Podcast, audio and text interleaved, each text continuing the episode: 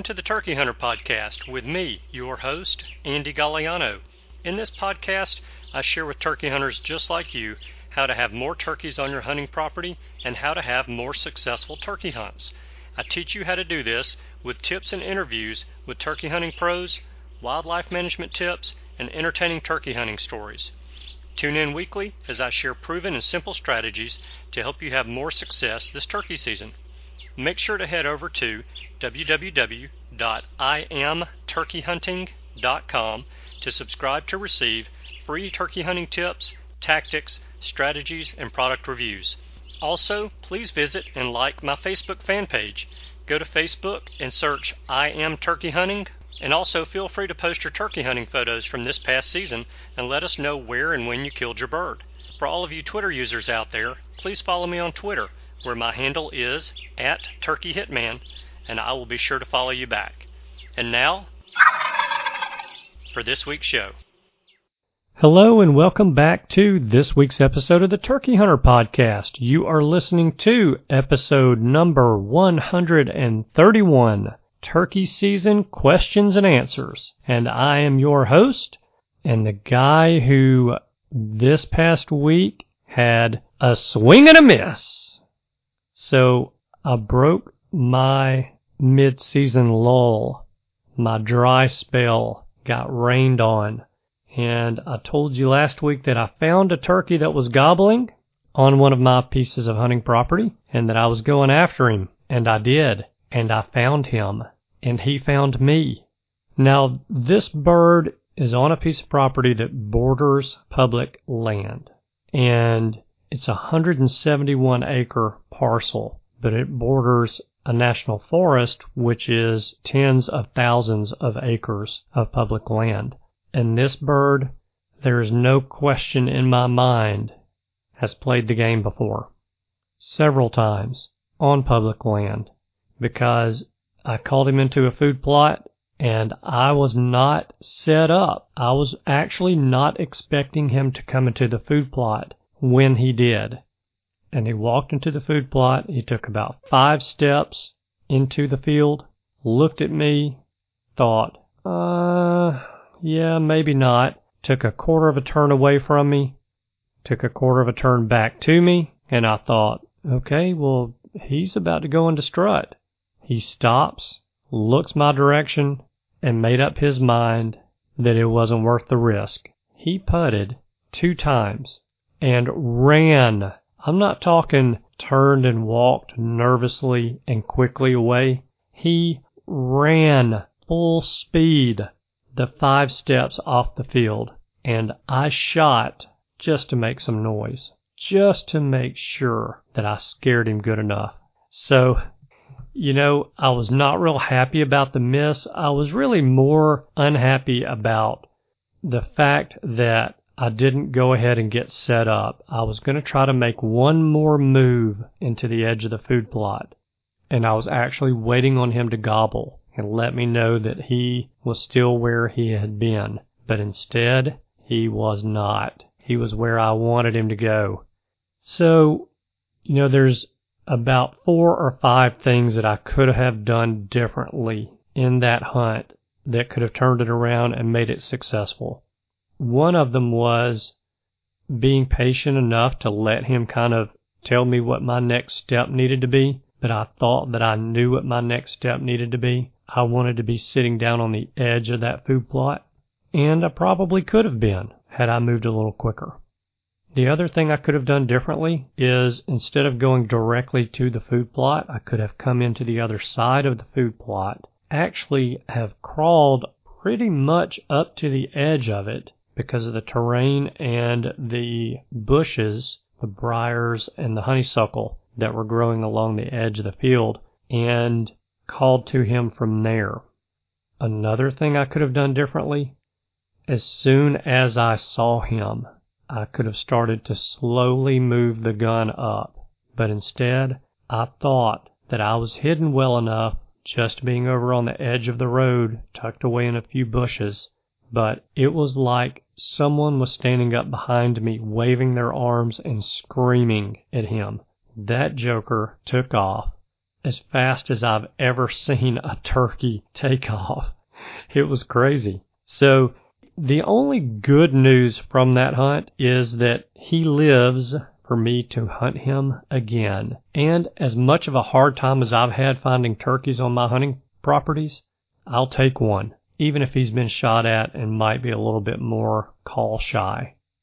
Speaking of call shy, I'm going to touch on that a little bit in today's episode. But before I do, we are four days, 22 hours, 1 minute and 40 seconds away from the end of spring turkey season in Alabama. And of those four days left in Alabama, I'm skipping town.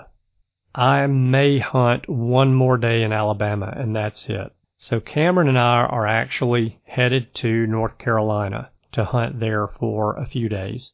And I'm pretty excited about that. It'll be a good time. But I'm probably more excited about getting away from these Alabama turkeys. I'm not saying North Carolina turkeys are any easier, but these Alabama birds have flat whipped my rear end this year. I have not even sat down on very many birds to even have a hunt, and that's frustrating. But I kept going out, and I will continue to go out, and I will continue to chase turkeys because tomorrow is the day. Tomorrow may not be the day in Alabama, but tomorrow is the day. So, as I mentioned, I'm skipping town. So the intro to today's show is going to be very brief, but here's what we're doing. Told you guys last week that I get a lot of questions from you guys once season starts and that I was going to do a special premium content episode. Well, I decided because I've got some really good questions that I want to go ahead and answer some of these questions in a regular weekly episode because I feel like some of you guys out there listening to this probably have the same exact questions running through your mind, or you've been faced with these scenarios and you might need a little help getting through them. So we're going to jump right into this. Okay, first up is Devin Buckner. And Devin messaged me on Facebook and he said, Andy, I'm new to your podcast, but I'm addicted. I can't get enough. I love turkey hunting and anything to help me or anyone I know that can improve my turkey hunting knowledge. With that being said, I haven't listened to all the podcasts yet, so I don't know if you've had an expert yet on the subject of understanding turkey talk and what it all means. Why I am bringing that up is that I saw a video of a professional hunter, not naming any names, but he gave a tip I felt was false. It goes against everything I've ever been told or heard for myself. He claims that a cluck and a purr is the worst call to use in the turkey woods. His comparison to that is of a doe standing there blowing because she caught your wind or smelled your scent. What is your opinion on that? Well, Devin, man, that's the first time I've ever heard that in my life. A purr for a wild turkey is a call of contentment. That means that everything is perfect in that turkey's world. Turkeys purr probably 90% of the time. And I think that it's a faint purr that we probably can't hear, even if they're 10 yards away from us. I think it's just a noise that they make to communicate with each other, and it's kind of that all clear sign for the turkeys. A cluck is more or less a locator call, but turkeys do purr and cluck. Turkeys will often cluck as they walk through the woods to try to locate other turkeys.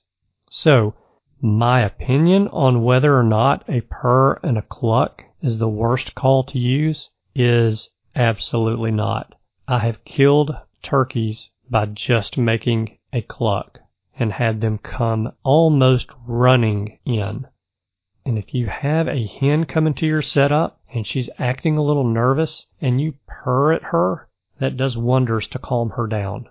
So, I'm not sure who that professional hunter was that gave that terrible advice, but don't listen to it. Next up, Dan Patterson emailed and said, I'm still new to turkey hunting. I've been after it for three years. Last year, I finally actually saw birds in the woods. It's nice to have those small victories, isn't it, Dan? I still have never heard them. I hunt public land in Indiana. One turkey I saw was a giant T Rex of a Tom. When I saw him, I was driving and he was crossing the road. He disappeared within about five seconds. So my question is this Do they keep to the same area year after year and keep an annual pattern? Should I go to where I saw that turkey and expect him to be anywhere in that area? Thanks for any help or advice you can offer. I appreciate your podcast. Dan, all things being equal to last season, that turkey should be in the same area. Now, all things being equal is likely, but not very likely. So if there's been any kind of a change to habitat, whether there's been some clear cutting nearby or even select cutting of timber nearby, or there's been a fire nearby, or there's been, and don't laugh because it happens, a strip center or an apartment complex built nearby, any kind of a change in habitat, or if a bigger, badder bird is now in the area. Now, that doesn't necessarily mean that that bigger, badder bird had to move into the area, but what it could mean is that the bird that you saw may be on his way down. He may not be as big and able to bully the other birds around like he did last year. And that three year old bird that was in the area last year that was getting bullied by this bird that you saw is now four years old, and maybe he's the dominant bird in the area and has run this other bird off. That's a possibility. Someone may have killed that turkey in the fall season or already in the spring season. Or that bird may have died of natural causes or gotten hit by a car or snacked on by a coyote or a bobcat.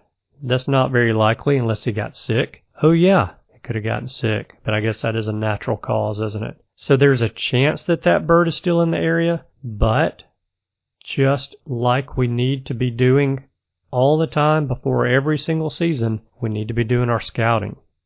And that will help to tell us if there's still birds in the area and if that T Rex of a Tom is still in the area as well.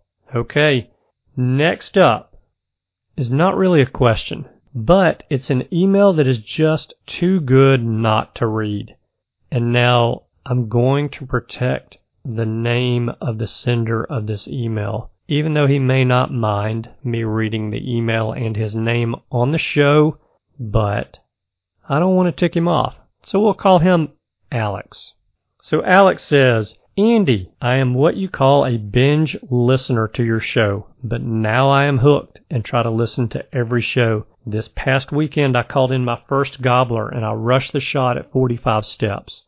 I made every mistake possible that you and your guests talk about. I'm hunting in Bienville Parish, located in north central Louisiana. The terrain is different age pine plantations with hardwood streams that run between them. Pretty good habitat. This past weekend, as I'm walking and calling mid-morning around 10:30 a.m. on a fire break between the pines and the hardwood bottom, I have a gobbler cut me off. I was at a spot on the fire break that led up to a 90 degree turn to the left. I go ahead and set the decoy up in the middle of the fire break and in a panic slash hurry sat down directly behind the decoy at 25 yards. I called again and he cut me off and was close.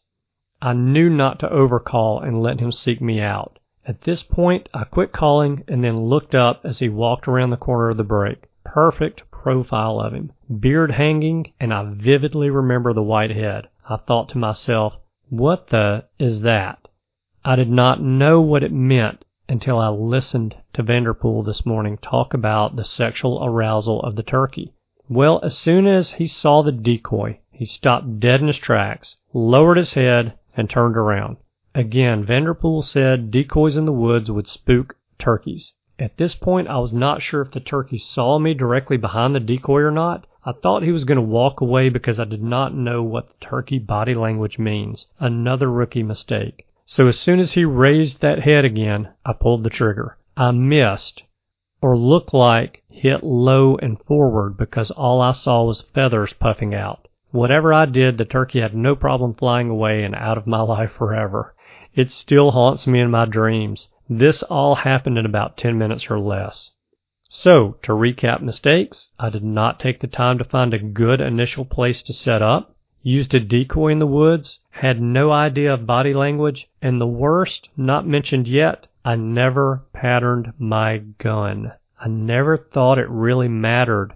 That is until I had the turkey in front of me. Turns out my pattern at 45 steps is low and left. And he says, but it sure was fun. Thanks for a great show. I'm no longer a binge listener, but a regular listener. So listening to the show regularly can help cut down on some of those mistakes that we make. But I'm going to tell you, I do this show every single week. I still make mistakes. So Alex, don't worry about the mistakes that you made. Learn from them. That hunt is probably still going to give you nightmares, even five or ten years from now. Trust me on that one. I know. But you've learned the lessons and you got to move forward. I've got to tell you guys who are listening to the show that think that your gun shoots exactly where it's supposed to shoot because you shoot doves with it or you shoot ducks with it or geese or whatever it is that you happen to shoot with that gun. When you take that choke out that you're using to shoot other game and you put a different choke in that gun, it very well can shoot in a different location than it does with your bird hunting choke in it. Pattern and sight in your shotgun. There really is no reason not to do that. All right. Next up is Donnie Carroll.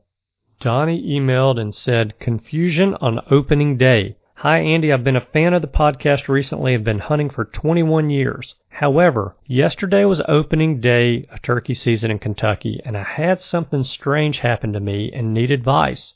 For starters, we had gobblers all around us. There were four on our hunting property, so we broke into two groups and parted ways. After settling down to our setup, the gobblers pitched down and went the opposite way. Typical, right? Yep, it is. No big deal. Wait them out. After two hours, we were convinced something went on. So slowly we regrouped and moved on quietly, glassing as we moved. I'm going to read that again because I want you guys to hear that. Donnie's been turkey hunting for 21 years, and this is important. We can all learn from this. He said, So slowly we regrouped and moved on quietly, glassing as we moved. What that tells me, and it's a term we use very loosely, is that Donnie was hunting. All right, I'm moving on. About 300 yards through the woods, we struck up a gobble in the edge of a field. My uncle made a suggestion to close the distance. As we did, more gobblers showed up. Soon, all the gobblers except two ended up in the field and were coming in after aggressive calling. Three had circled around me and my brother, and he shot at one, missing it. I never stopped calling, and they slowly went back over the hill. Now it's day two, and there's no gobbling at all. Keep in mind, these are all mature birds. Do you think they just got educated, and what strategy do we need now? Donnie, I think that's something that we've either all experienced or will experience. And no, I don't think that those birds were spooked or educated. You were calling as they were walking off, and they walked off slowly. So they were spooked at the time. All they know is that they heard a hen calling, they were coming into it, they heard a loud noise, it made them uncomfortable, and they left. They're not going away forever. Those birds are likely there and they're henned up, or it could be that day number two is just not a good gobbling day. And that happens. So my recommendation is get back to that field, put out a feeding hen, decoy with a jake or a strutting jake, and be patient with them. Donnie, since you're hunting private property, those turkeys are so much less likely to get spooked or become call shy than birds on public property that are being called to every day and bust hunters walking through the woods every single day. So just get in there after those birds and good luck with them. Next up is John. So my buddy John Barone emailed me and said, Hey Andy, been a while since we chatted. Sounds like your turkey season is going well as of last week. Hope it continues. I have a question that you may be able to answer. I'm heading this spring to West Virginia, looking at a few regions, considering the Monongahela, no decision made yet on that, and Maryland, focusing on a couple of western counties of the state, looking at state lands to hunt. Of course, any info you would like to share would be appreciated, but specifically, I believe you ran into some hard times in one or both of those states. Just curious if you can pass on some pointers of what to avoid if that was the case. So, John, I did run into problems in Maryland and West Virginia. My biggest problem in West Virginia is that my hands were tied by the outfitter that we were hunting with. So we were limited to hunting probably about 80 acres of what he claimed to have had was about 2,000 acres. And what I really think that he had was about 200 acres. That was our biggest problem in West Virginia. We were sold a bill of goods that I don't think the outfitter could deliver. There are a bunch of birds in West Virginia right now. So go to West Virginia, make sure you call the biologists in the areas that you're looking at going and ask them all kinds of questions. What the hatch has been like the past few years, Tell them you're from out of state and that you are on a quest to kill a turkey in every state that has turkeys and that you could use their help. If they know that you're not a local and that you're not likely to hunt there day in, day out, or come back and hunt every weekend for a solid month, they're probably more likely to share information with you. Also, call the game wardens or conservation officers in those areas and get information from them as well. Regarding Maryland, we saw a lot of turkeys in Maryland.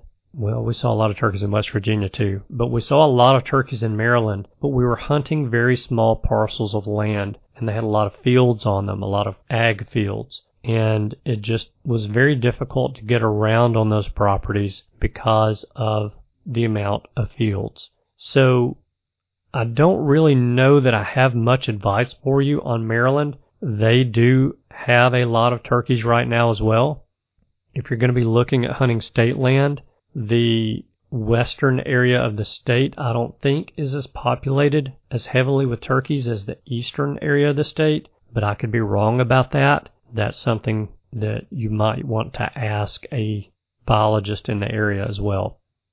Don't hesitate to go to either of those states and have confidence that you can kill a bird there. You can do it.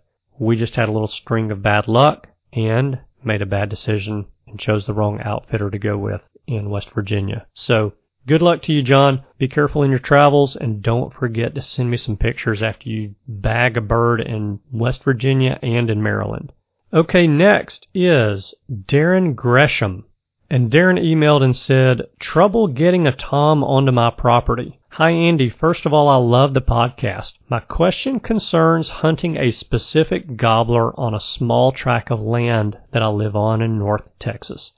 I have a 60 acre farm that I live on, and I have a tom I have been seeing and hearing about 500 yards across my neighbor's field. He comes out of the woodline on the other side of a large horse pasture almost every evening, and I figured out it's a strut zone that he just loves. The problem is I cannot get permission to hunt it. I was able to call him in within 200 yards yesterday before he got hung up and would do nothing but gobble and strut. Then I had two jakes come into my decoy setup and he moved back out to over 400 yards away. The jakes were not gobbling or strutting. I've also had him do the same thing in the same spot when no jakes were there and I had no decoys out. I assume he's wanting me to come to him, which wouldn't be as bad if I had permission to hunt that property. Do you have any suggestions on what I can try to do to get him to move that last couple hundred yards to get to me? Should I gobble at him? I do have four other properties I can hunt, but this bird has me fired up enough that I just want to hunt him. Okay, so Darren, man, I've been struggling with the same thing myself this year. So one thing that I did this year that actually worked and started to bring some birds in across the property line from my neighbor's property onto mine was I gobbled at them. And every time they gobbled, I gobbled. And now they ended up coming in quietly and I ended up spooking them. And I think I told that story a couple of weeks ago on the show. But gobbling challenges a turkey and can get them to come in. a lot of times when nothing else will work. Don't try that on public land, but I know you're hunting private land, so that's not an issue. So, my guess as far as what happened with the Jakes is this. You probably have more than two Jakes roaming around your property and your neighbor's property. And it could be that if you've got four or six or eight Jakes that have been running together, even if it was just early season and they've split up some now, it could be that this bird has gotten beaten up enough to where when he saw that Jake, he got out of town. Now, that makes using a decoy very difficult. So if you're going to use decoys for that bird, if that's what's happened to him, and it may not be, but if that's what's happened to him, I would try using a lone hen. Now you may have difficulty getting that bird to come in without a decoy, especially if you can see him from 500 yards away. He can see you from 500 yards away and he knows there's no hen there. So that's going to make things difficult as well. So what do you do? Well, try gobbling. I don't know that that's going to work with him. Again, if he's getting beaten up by Jakes, gobbling is probably not going to be the ticket for him. A lone hen decoy may work. No decoys I don't think is going to work. I would not use a Jake decoy at all. So what do you do? Well, you hope that one day he ends up roosted on your property and you can catch him that way. Another thing that you can do, and this is legal in Texas. I don't know if it's legal in any other states or not, but juice up the corn feeder and get him coming into your property more frequently. What I've got to do to get birds on my hunting properties for next season is I've got to make my hunting properties more attractive than the neighbor's hunting properties. So what does that mean? That means I've got chufa seed in a box in my basement waiting to be planted. I was going to plant it mid-season, but have had some tractor issues, so on and so forth, and I've not gotten a chance to get it in the dirt yet, but it's going to happen the first week in May. I'm going to have chufa on two of my hunting properties, if not three of my hunting properties. The other thing I'm going to be doing, I'm going to be planting grain sorghum, and I'm going to be leaving a lot of that grain sorghum standing. I'm going to be doing some burning on my property again this year, getting birds to come in there. I am going to make sure that I've got enough food sources on my hunting properties to get turkeys into those hunting properties and keep them there. And that starts now and it starts in the fall as well. So I know that doesn't help you this year, but it can make a huge difference for you next year. And if you do it and you do it right, you may find that you don't have just your neighbor's bird that you've been watching all season on your property, but you may have two or three more. It's 60 acres. It's not the biggest piece of property in Texas by any means, but there's no reason why you can't keep birds there by making your habitat better than your neighbors. All right. Next up is Corey. Corey from Baltimore, to be exact. And Corey says, Love the podcast. This will be my fourth year hunting turkey and hopefully my first successful. I'm putting some pretty high expectations on myself. I've been spending tons of time scouting my local public lands and have gotten onto some turkey sign that I think will prove to be very productive the spring season for me here in Maryland. My question today, however, is about the late spring turkey hunt, specifically for Merriam's turkeys in Colorado. My sister-in-law lives out there and my wife wants to take a trip to visit her. I see that will be in the last weekend of the spring season out there, and I'm planning to bring my gear with me for an overnight camp in the mountains. And he says he's hunted out there for elk, but never for turkey. My question to you is what spring season tactics should I utilize to put myself in range of a bird? I've done a fair amount of studying, but have not read anything too specific on how turkeys' patterns change throughout the hunting season. At that late stage of the season, will they still be responding to calls? If they're not responding to calls, but I've gotten reports that turkeys are definitely in the area, is a slow moving spot and stalk an appropriate method to hunt these mountain birds? Also, I wanted to ask how hunting the different subspecies changes from region to region. Do Merriam's and Easterns not respond in the same way, or do they all mostly act similar at comparable times of the year? Hope to hear back. Keep it up with the podcast. Stumbled across it a month ago and have been going through episodes like crazy. I've gotten two of my hunting buddies to jump on board as well. Love the wisdom and experience your guests bring to the show. Audio needs a little improvement. Yep, it does. But otherwise, fantastic and educational podcast for guys like myself. Corey, great questions. So I'm actually going to be presented with the same issues myself here in the next couple of weeks. So late season hunting out west is really not too much different than late season hunting at home for most of us in the respect that Gobbling turkeys are a little bit more difficult to find, and we have to burn a little bit more shoe leather to find them. But when we do, most of the time, they're pretty lonely and they're pretty responsive to calling. So I actually like late season hunting, and I like late season hunting for Merriam's because a lonely Merriam's is a beautiful thing. So your question about what spring season tactics should you utilize to put yourself in range of a bird? you need to look for the snow melt in the mountains. Get to that snow melt, stay in that area, and you should find turkeys. Now, if the snow melt has moved all the way up the mountains and the mountain is free of snow, then you're going to have to burn some shoe leather, like I said. Get up to the top of those mountains and call and see what kind of response you get. You should be able to find some fresh sign out in those areas where the turkeys have been scratching and hanging out. So hopefully you won't have too much of a difficulty locating birds, but you also may want to call the biologist or the game warden or conservation officer in that area and find out what elevation they're finding the majority of the turkeys at that time that you're going out there. So call them about a week or so before you leave because a lot of these COs and a lot of these biologists are out of their offices a great deal and they're hard to get in touch with. So give yourself about a week to hear back from them and be persistent. Call them. Give them a couple of days to respond. If they don't respond, call them again. Give them a couple of days. They don't respond, call them again and tell them you're coming out there. You're on the plane and as soon as the plane lands, you're going to the woods and you need to hear from them ASAP, please, and see if they won't get in touch with you. Okay, so your next question if the turkeys are not responding to calls, but you've gotten reports that the turkeys are definitely in the area, is a slow moving spot and stalk an appropriate method to hunt these mountain birds? Yes, yes, yes, absolutely yes. It is. It's effective. And if they're not gobbling, that's about your only choice. Because the way that Merriam's travel, if you're just going to sit down and try to blindly call in a Merriam's turkey, they may have left the area a week ago and if they have, and you're trying to blind call a Merriam's turkey, you're not going to have very much luck.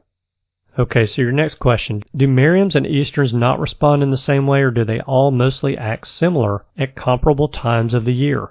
There are differences between Merriam's and Easterns in the way that they act and the re- way that they respond to calls. So I think your question is probably more related to turkeys being henned up early season and the gobblers being together and then kind of breaking out of their gobbler groups and getting with hens early in the season and having a flock of 10 or 12 hens. And then from that point, the hens start to get bred and feel the urge to nest. So they hang out with the gobbler for a little while during the day and then they slip off to sit on the nest. That's your mid season. And then late season is you've got lonely gobblers running around looking for love in all the wrong places, we hope. So in that respect, if that's your question, then yes, they're going to be doing about the same thing as Easterns. And like I said, when I started answering your question, that time of year, they should be pretty lonely and they should be looking for love and you should be able to have some success out there. Okay. The last question for the day is from Justin Parr. And Justin says, I've been listening to your show since early last year and have listened multiple times to most episodes. I'm primarily a self-taught hunter, so your stories and information have been tremendous to my turkey hunting game. I tagged for my home state of Kansas during the archery season, but am now hunting Missouri gobblers with a shotgun. I've run into a handful of clever gobblers that are holed up between a river and two creeks. One is more of a drainage ditch, but is currently full of water leaving a thickly wooded area for entrance. The area is adjacent to a large agricultural field. but I've never seen any evidence of the toms in the field, although I've spotted the occasional hen track. The toms gobble all morning in the same area. There are a couple of areas deep in that area where they roost that must be where they're flying down and strutting. I have definitely heard hens early in the morning with them as well. It looks like a difficult spot to quietly approach in the dark, at least with the way the woods are right now. And he has in parentheses very green and leafed out. Unfortunately, you also can't move down the field and sneak in as the drainage ditch is far too deep and wide to cross right now. Rarely do we have birds that aren't interested in fields here, even on public ground. Even if the birds were to fly across the river, they would be right at a road that seems unlikely they'd be crossing. I can only imagine they're spending the majority of their time in a small area. How would you advise hunting these birds? Any tips on moving through vegetation before light? I was thinking I'd get in extra early, but I'm weary of using a light to see. But I'm afraid otherwise I'll be busting into too much brush. Man, Justin, that's a situation that I think a lot of us have run across at some point in time in the woods. So I'm going to kind of work backwards here. Any tips on moving through vegetation before light? You say, I was thinking I'd get in extra early, but I'm weary of using a light to see. So when I am in an area where I need to use a flashlight before daylight, I like to use a very small little pin light something that doesn't put out a whole bunch of light and have a really, really bright beam. And it gives just enough light a couple of feet in front of me, four, five, six, eight feet in front of me, for me to be able to see where I'm going. Now, if you have to use the light, I do recommend that you get in there early, a minimum, minimum of an hour before it even starts to crack dawn. Or you can wait until we have a full moon and move into the area at that time. Another way that you can get into the area without hopefully making a lot of noise is, and it's not very fun, to go while it's raining. Or if you catch the tail end of a front that comes through and we've gotten rain overnight, you should be able to get in that area pretty quietly the next day after the rain has stopped. Okay, so I'm going to talk about access a little bit more here. Do you have access to a boat? If you do, try to approach the turkeys by river. Or if you have access to a canoe or a kayak to cross that drainage ditch, then you may want to try that. Now, if you do try that, of course, be careful. Getting in and out of a boat from the woods to the water in the dark can often be a little tricky, so be sure you wear your PFD when you're doing that. But accessing that area by water is quiet and you're coming in from a completely different direction, and if those turkeys are being hunted by other hunters since it's public land, that can often give you a leg up. I've killed a bunch of turkeys by approaching from a different area than the turkeys have been approached all season long. Okay, if you don't want to try any of that, then I would recommend setting up some trail cameras along the field edge to see if and when those turkeys may be coming into the field. If they're coming in, then you'll know when and where. Of course, again, if this is public land, you run the risk of your cameras getting stolen or broken or your cards being taken out of the cameras, but you can lock most cameras now to keep your card from getting stolen, but that doesn't mean somebody's not going to steal your camera. So, you may want to try to figure out a way to make it very difficult for someone to take your camera out of there. If those gobblers are using the field, then you know what to do. You just need to be in there at the time that they come in. Of course, hunting Missouri, I think the cutoff is 1 o'clock. So you're going to have limited time that you can get out there and do that and wait on them. But that would be my recommendation. And I would look long and hard at trying to find a kayak or a canoe or a boat to approach those turkeys from the river or from either the creek or the drainage ditch. You can use that kayak to get across that drainage ditch and you can get into that area pretty quietly. You'd be a winner. Justin, I hope that's helped you. If not, shoot me another email and then I'll pass my phone number along and we can chat and see if we can come up with a way that might be able to help you out a little bit more. But try that out, see if it works. And if it does, don't forget to send me that picture of you with your trophy gobbler. Okay, guys, that's all that I've got for you this week, but I do have one favor that I'm going to ask of you. If you would please like and share and retweet the link to this week's episode on Facebook and Twitter, I would very much appreciate that. And if you guys who are listening have any questions and you want some help with anything, shoot me an email, andy at iamturkeyhunting.com. I will do everything I can to try to help you out. I've been pretty slow about responding to emails for the past five and a half weeks, but it is turkey season. And now that that's about to end for me, I probably will have a little bit more time to respond a little bit quicker. So thank you guys so much for tuning in this week. I know that you have choices. I appreciate you spending your time with us. I hope you have a wonderful week and I look forward to seeing you again next week. Good luck, be safe, and goodbye. Thanks for tuning in. You were just listening to the Turkey Hunter podcast. If you enjoyed the show, please go on over to iTunes and leave a five star review. And make sure to head over to www.iamturkeyhunting.com to subscribe for free turkey hunting tips, tactics, strategies, and product reviews to help you have a more successful turkey season. And stay tuned for upcoming episodes on hunting afternoon birds, how to film your hunt, and the breeding cycle of hens, as well as some guest interviews. Thanks again for listening. We know your time is valuable, and we appreciate you sharing some of it with us. See you next week.